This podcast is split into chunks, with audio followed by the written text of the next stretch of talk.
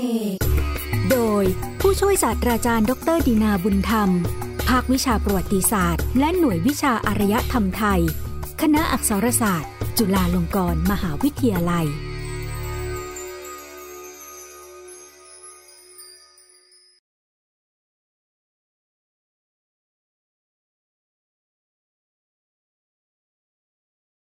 ยนอุตสาคเน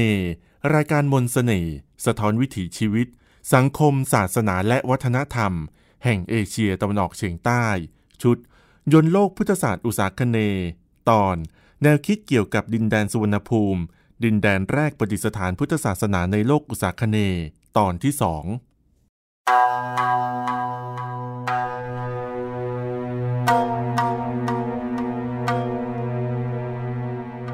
ท่านผู้ฟังครับ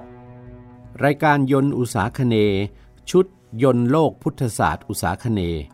ในตอนที่แล้วได้นำเสนอเรื่องราวเกี่ยวกับดินแดนสุวรรณภูมิ ที่ปรากฏในความรับรู้ของชาวชมพูทวีป ตั้งแต่ครั้งพุทธกาลตามที่ปรากฏเป็นฉากในท้องเรื่องนิทานโบราณ อย่างนิทานชาดกในพุทธศาสนา หรือนิทานภาษาสันสกฤต ที่มีผู้แต่งขึ้นภายหลังสมัยพุทธกาล รวมตลอดไปถึงความรับรู้ของชาวลังกาทวีป ที่กล่าวว่าดินแดนสุวรรณภูมินั้น เป็นปลายทางหนึ่ง ที่สมณทูตของพระเจ้าอโศกมหาราช ได้เดินทางไปประดิษฐานและเผยแผ่พุทธศาสนาแก่คนพื้นเมือง และดินแดนสุวรรณภูมิที่ปรากฏในความรับรู้ของชาวชมพูทวีป และลังกาทวีปนั้น มื่อพิจารณาตามข้อความในเรื่องราวนิทานต่างๆ เหล่านั้น ย่อมสามารถกำหนดตำแหน่งทางภูมิศาสตร์ได้ ว่าตั้งอยู่โพ้นทะเลทางทิศตะวันออกของชมพูทวีป ซึ่งจะเป็นพื้นที่ใดไปมิได้ นอกจากภูมิภาคเอเชียตะวันออกเฉียงใต้ โดยเฉพาะคาบสมุทรอินโดจีน อันเป็นส่วนแผ่นดินใหญ่ของภูมิภาคนี้ ดินแดนสุวรรณภูมิในความรับรู้ของชาวชมพูทวีป และชาวลังกาทวีปแต่ครั้งพุทธกาลนั้น แม้จะเป็นดินแดนที่ผู้คนยังด้อยในความเจริญทางอารยธรรม และพื้นที่ยังปกคลุมด้วยป่าดงเป็นส่วนใหญ่ แต่ก็เป็นพื้นที่ที่มีความรุ่มรวยทางทรัพยากรธรรมชาติ โดยเฉพาะความเป็นแหล่งแร่ทองคำ ที่บรรดานิทานโบราณเรื่องต่างๆ เหล่านั้น กล่าวว่าดินแดนสุวรรณภูมิและสุวรรณทวีป เป็นแหล่งแสวงโชคของชาวชมพูทวีปที่ปรารถนาความมั่งคั่ง ชาวชมพูทวีปในวันณะวัยสยะหรือพ่อค้า ต่างเพียรพยายามเดินทางข้ามมหาสมุทรอินเดีย ซึ่งส่วนนั้นคือทะเลอันดามัน อันเป็นปราการธรรมชาติที่กั้นระหว่างชมพูทวีป และดินแดนสุวรรณภูมิ มาให้ถึงดินแดนนี้ เพื่อแสวงหาทองคำและทรัพยากรอื่น ๆ ที่สามารถจะกลายเป็นสินค้าทำราคามหาศาลให้แก่พวกตนได้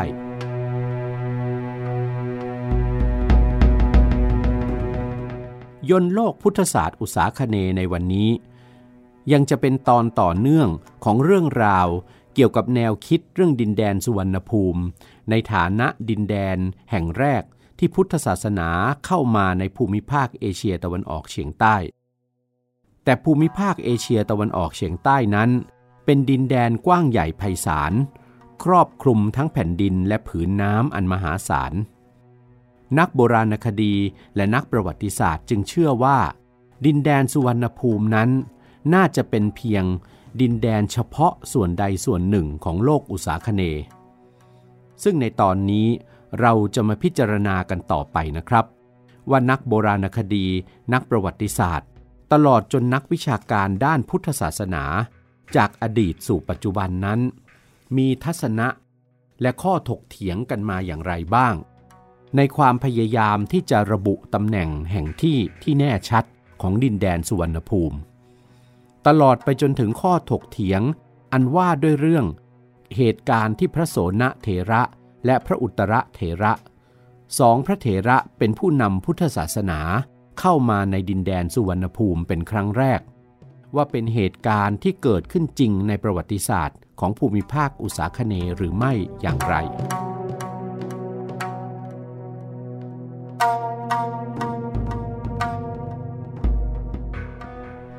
ดังเป็นที่ทราบแล้วว่าในทางพุทธศาสนานั้น ดินแดนสุวรรณภูมิ ได้รับการกล่าวถึงในวรรณกรรมพุทธศาสนาเรื่องสำคัญที่แต่งขึ้นในลังกาทวีป อันได้แก่คำพีทีประวงและมหาวง ซึ่งชาวลังกาทวีปนั้น ยกย่องว่าเป็นพงศวดานประจำบ้านเมืองของตนมาถึงปัจจุบัน ในภาคที่สามของพงศวดานคำพีมหาวงนั้น กล่าวถึงเหตุการณ์ทางพุทธศาสนาในชมพูทวีป อันจะนำไปสู่การนำพุทธศาสนา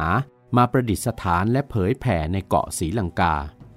โดยเริ่มด้วยการพรรณนาถึงพระเจ้าอโศกมหาราช แห่งราชวงศ์โมริยะ ผู้ครองนครปาตลีบุตร ผู้ทรงเป็นพระเจ้าจักรพรรดิราช ผู้อุปถัมภ์พุทธศาสนา มหาวงกล่าวว่า พระเจ้าอโศกมหาราชทรงส่งคณะพระสมณทูตไปประกาศและประดิษฐานพุทธศาสนา ในดินแดนต่างๆ ทั้งในและนอกชมพูทวีปถึง 9 ทิศทางด้วยกัน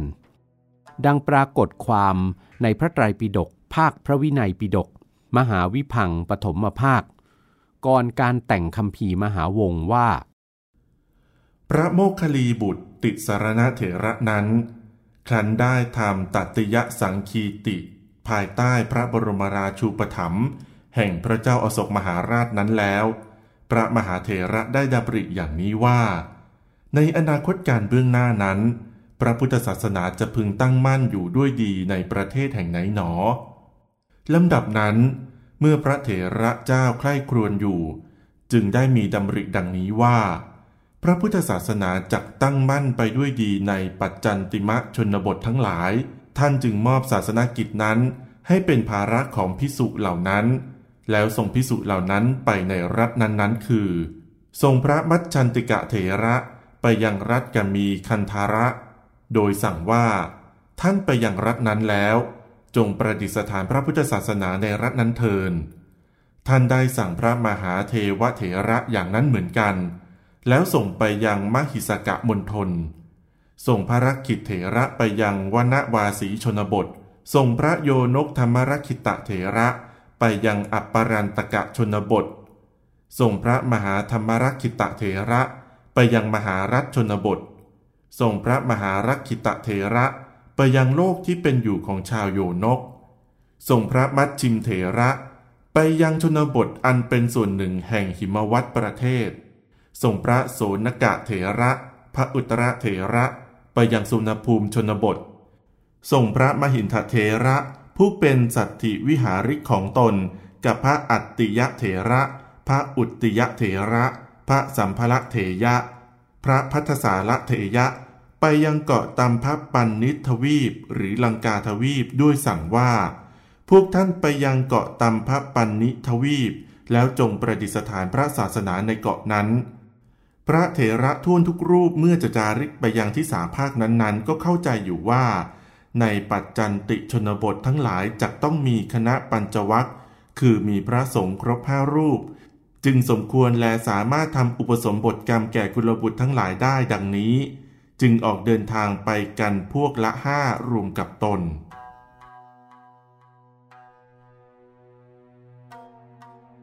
จากข้อความในพระวินัยปิฎกที่พรรณนาไว้ในภาคที่สามของพงศวดารคำพีมหาวงนั้น จะเห็นได้ว่า พระโสนะเถระและพระอุตระเถระเป็นพระธรรมทูตสายที่ 8 จาก 9 สาย ที่พระเจ้าอาโศกมหาราช ทรงอุปถัมภ์ส่งไปประกาศพุทธศาสนาทำให้เกิดเป็นชุดความรับรู้และความเชื่อสืบกันมาในหมู่พระสงฆ์และพุทธศาสนิกชนในดินแดนเอเชียตะวันออกเฉียงใต้ ที่ยอมรับนับถือพุทธศาสนา ที่มีต้นทางจากเกาะศรีลังกามาเป็นเวลากว่าพันปีแล้ว ว่าพุทธศาสนานั้นแรกเข้ามาสู่เอเชียตะวันออกเฉียงใต้เมื่อประมาณปีพุทธศักราช 236 ซึ่งตรงกับรัชกาลพระเจ้าอาโศกมหาราชแห่งราชวงศ์โมริยะ และเป็นช่วงเวลาเดียวกันกับที่พุทธศาสนาแรกเข้าไปยังเกาะศรีลังกาด้วย ซึ่งเป็นผลมาจากการส่งพระสมณทูต ไปเผยแผ่พุทธศาสนาในดินแดนต่างๆ ถึง 9 สายภายใต้พระบรมราชูปถัมภ์ของพระเจ้าอาโศกมหาราช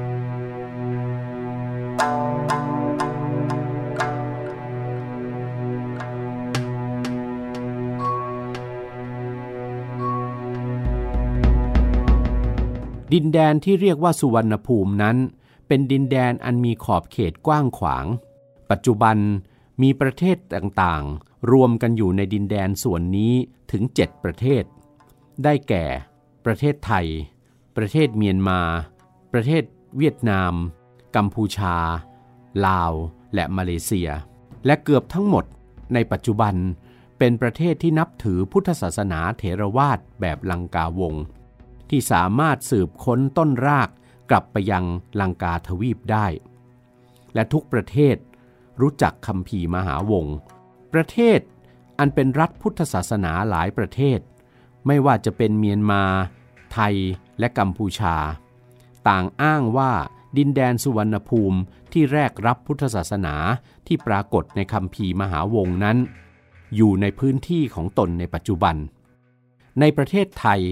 มีความเชื่อสืบมาอย่างน้อยตั้งแต่สมัยต้นรัตนโกสินทร์ว่าดินแดนสุวรรณภูมินั้น มีศูนย์กลางอยู่ที่บริเวณจังหวัดนครปฐมของประเทศไทยในปัจจุบัน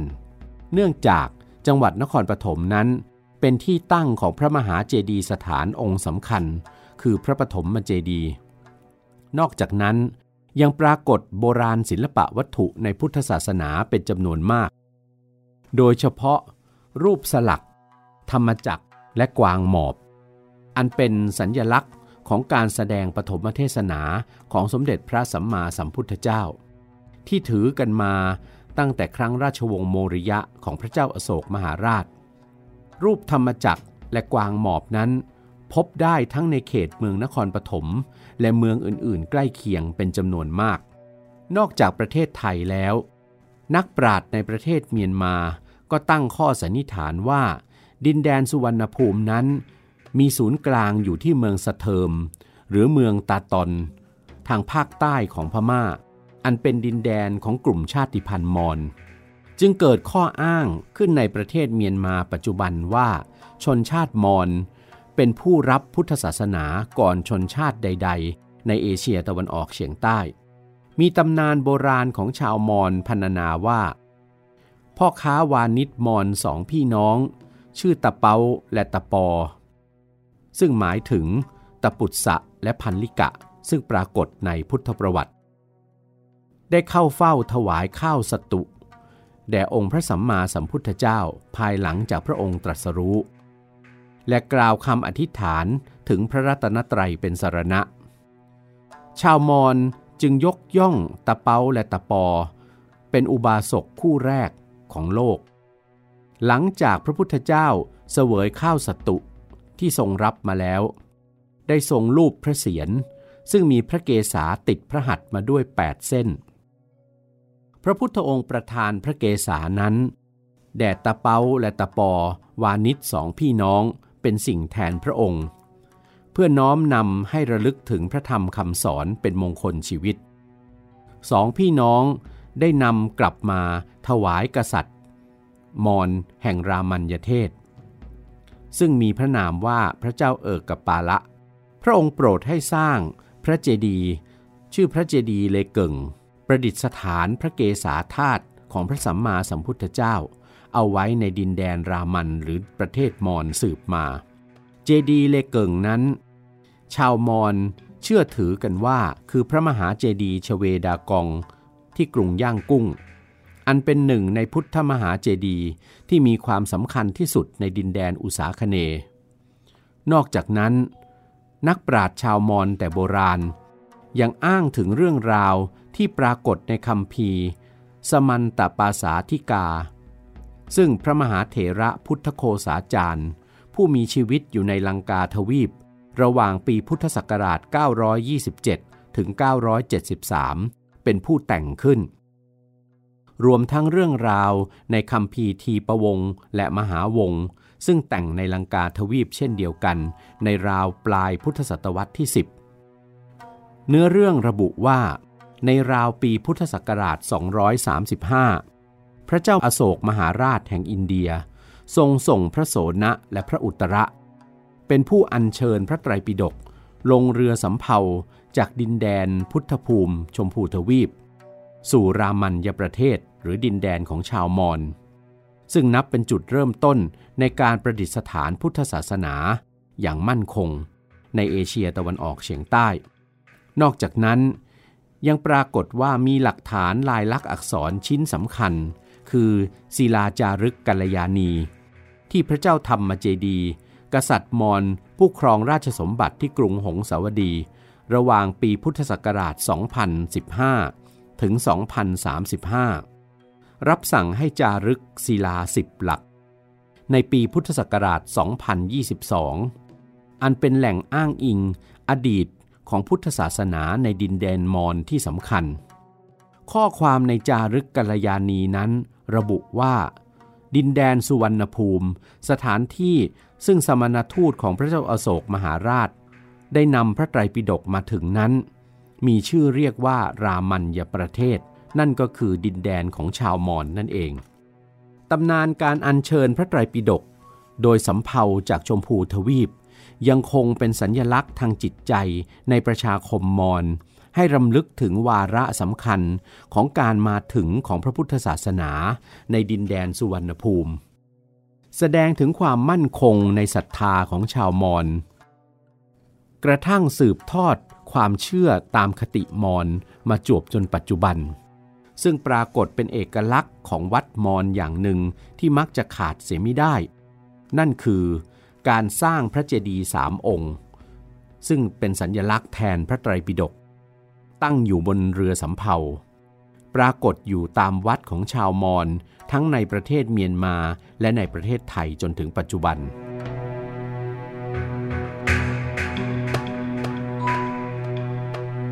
เรื่องราวการเดินทางของพระโสนเถระ และพระอุตรเถระ เข้ามาประดิษฐาน และเผยแผ่พุทธศาสนาในดินแดนสุวรรณภูมิ จึงมีลักษณะของความเป็นอดีตอันศักดิ์สิทธิ์ ที่ทั้งพระสงฆ์และพุทธศาสนิกชนในเอเชียตะวันออกเฉียงใต้ ยอมรับนับถือและเชื่อกันสืบมานานหลายศตวรรษ ว่านั่นคือฉากแรกของการเกิดขึ้น ของโลกพุทธศาสตร์อุษาคเน นักโบราณคดีและนักประวัติศาสตร์ ในปัจจุบันมีข้อโต้แย้งว่า พระมหาเถระมหานามะ ผู้แต่งพงศวดานคำพีมหาวงนั้น ท่านน่าจะได้ข้อมูล เรื่องการส่งพระธรรมทูตทั้ง 9 สายของพระเจ้าอาโศกมหาราช ไปยังดินแดนต่างๆ จากคำพีสมันตปาสาธิกา อันเป็นอัตถกถา คือส่วนเสริมส่วนบรรยายรายละเอียดของพระวินัยปิฎกซึ่งคำพีนี้แต่งขึ้นที่เมืองอนุราชปุระในลังกาทวีป ประมาณคริสตศตวรรษที่ 5 ก่อนเวลาที่พระมหานามะจะแต่งพงศวดานมหาวงที่สำคัญช่วงเวลาในคริสตศตวรรษที่ 5 หรือพุทธศตวรรษที่ 11 อันเป็นช่วงเวลาที่มีการแต่งคำพีสมันตปาสาธิกา และพงศวดานคำพีมหาวงนั้น เป็นช่วงเวลาหลังรัชสมัยพระเจ้าอาโศกมหาราชล่วงผ่านไปแล้วถึงกว่า 800 ปี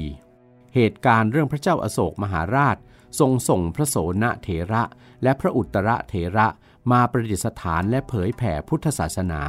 ยังดินแดนสุวรรณภูมิ จึงไม่ได้เกิดขึ้นจริง แต่เป็นเพียงเรื่องราวที่มีการแต่งเติมเพิ่มขึ้น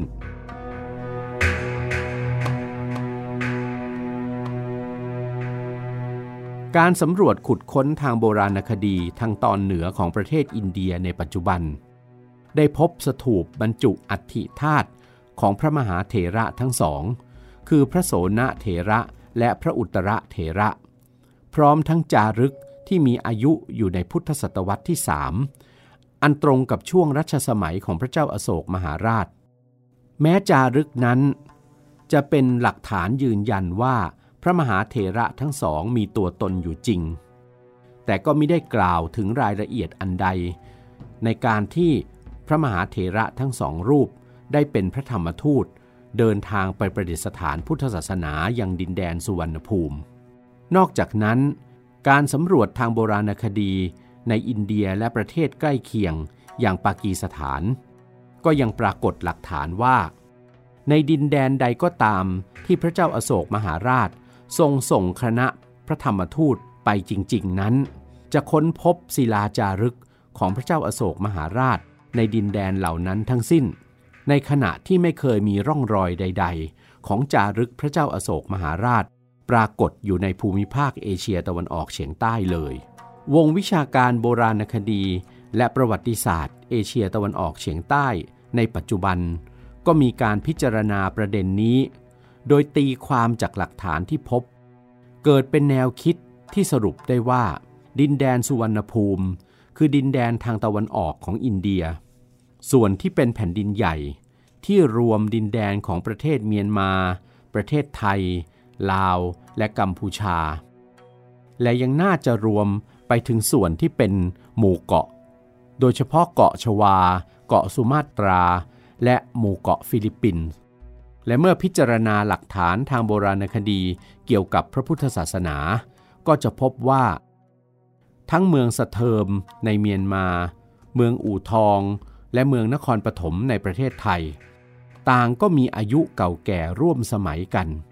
คืออยู่ในราวพุทธศตวรรษที่ 11 อันเป็นช่วงเวลาหลังรัชสมัย ที่พระเจ้าอาโศกมหาราชนั้นผ่านไปแล้วกว่า 8 ศตวรรษ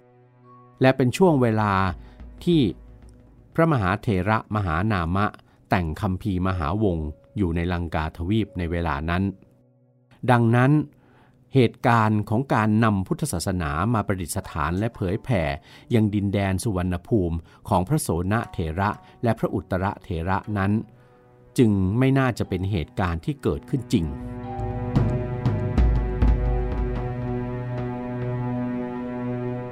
ท่านผู้ฟังครับ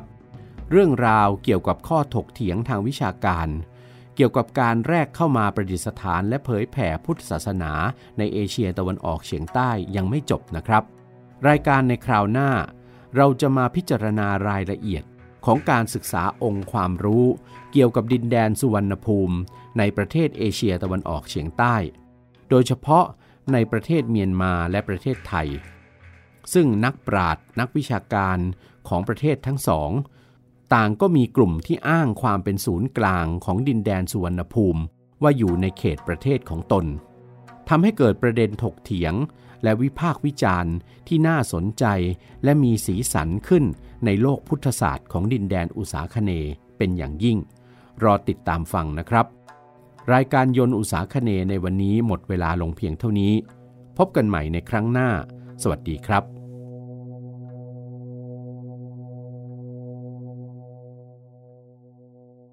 ยนต์วิถีดูชีวิต เรื่องประวัติ ศาสตร์ และศิลป์ในเอเชียตะวันออกเฉียงใต้ ฟังในรายการยนต์อุษาคเนย์